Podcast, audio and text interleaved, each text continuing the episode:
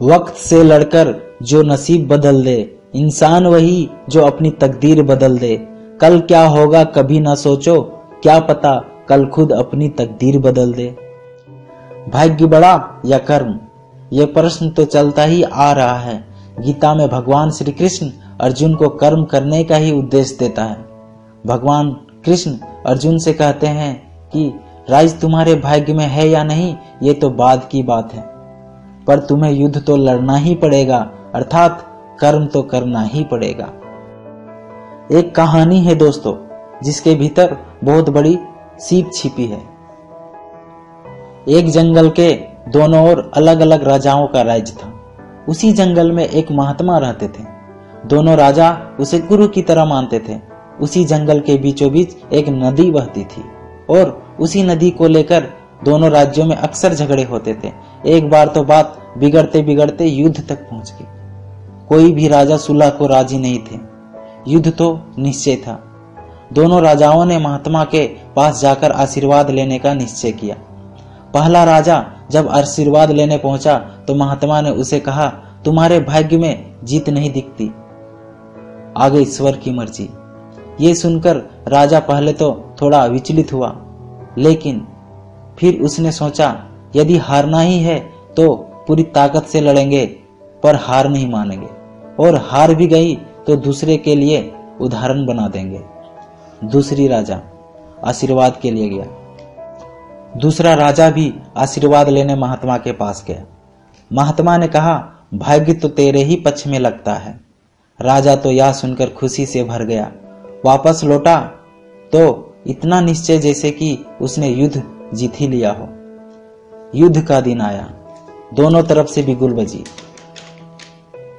एक तरफ़ से सेना ये सोचकर लड़ रही थी कि चाहे किस्मत हमें हार हो, पर हम हार नहीं मानेंगे। और दूसरी तरफ़ की सेना यह सोचकर लड़ रही थी कि जितना तो हमें ही है तो घबराना कैसा? लड़ते लड़ते घोड़ों के पैर की नाल भी निकल गई और घोड़ा लड़खड़ाने लगा, पर राजा ने ध्यान ही नहीं दिया। और ये सोचा कि जीत भाग्य में ही है तो किस बात की चिंता? पर कुछ ही देर बाद घोड़ा लड़खड़ाकर गिर गया और राजा दुश्मन के हाथ पड़ गया और उसकी हार हो गई। युद्ध के निर्णय के बाद महात्मा भी वहाँ आ गया। दोनों ही राजाओं को जानने की जिज्ञासा थी कि आखिर भाई का लिखा बदल कैसे गया। उन्होंने महात्मा से प्रश्न किया।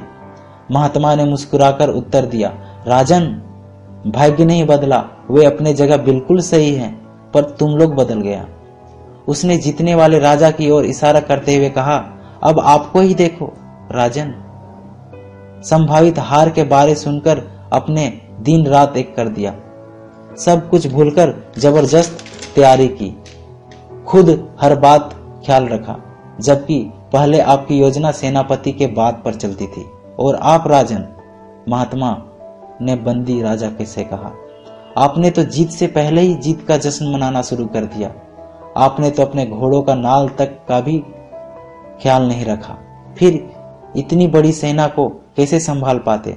और हुआ वही जो होना था।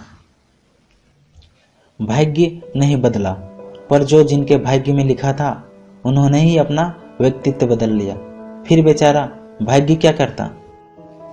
दोस्तों, भाग्य लोहे की तरह वहीं खींचा चला जाएगा, जहाँ कर्म का चुंबक हो। हम भाग्य के अधीन नहीं है। हम तो स्वयं भाग्य के निर्माता हैं। हमने जो भी कर्म किए, वो निश्चित कर्म फल ही हमारा भाग्य कुछ परिस्थितियों पर हमारा बस नहीं चलता। किसी अच्छे घर में पैदा हो जाना, ये हमारे बस की बात नहीं।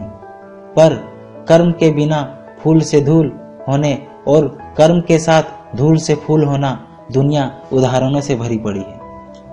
हमने सोचा कुछ और हो गया कुछ। भाग्य हमारे कर्मों का ही फल है। कुछ परिस्थितियाँ हमारे बस में नहीं है। पर ऐसे परिस्थितियों पर अपने प्रतिक्रियाओं को अपने बस में कर लो। फिर देखो, भाग्य कैसे खिंचकर आता है। चलिए, कर्मों के द्वारा हम अपने आप को ही बदल दें। फिर मिलेंगे अगले वीडियो में। जय हिंद।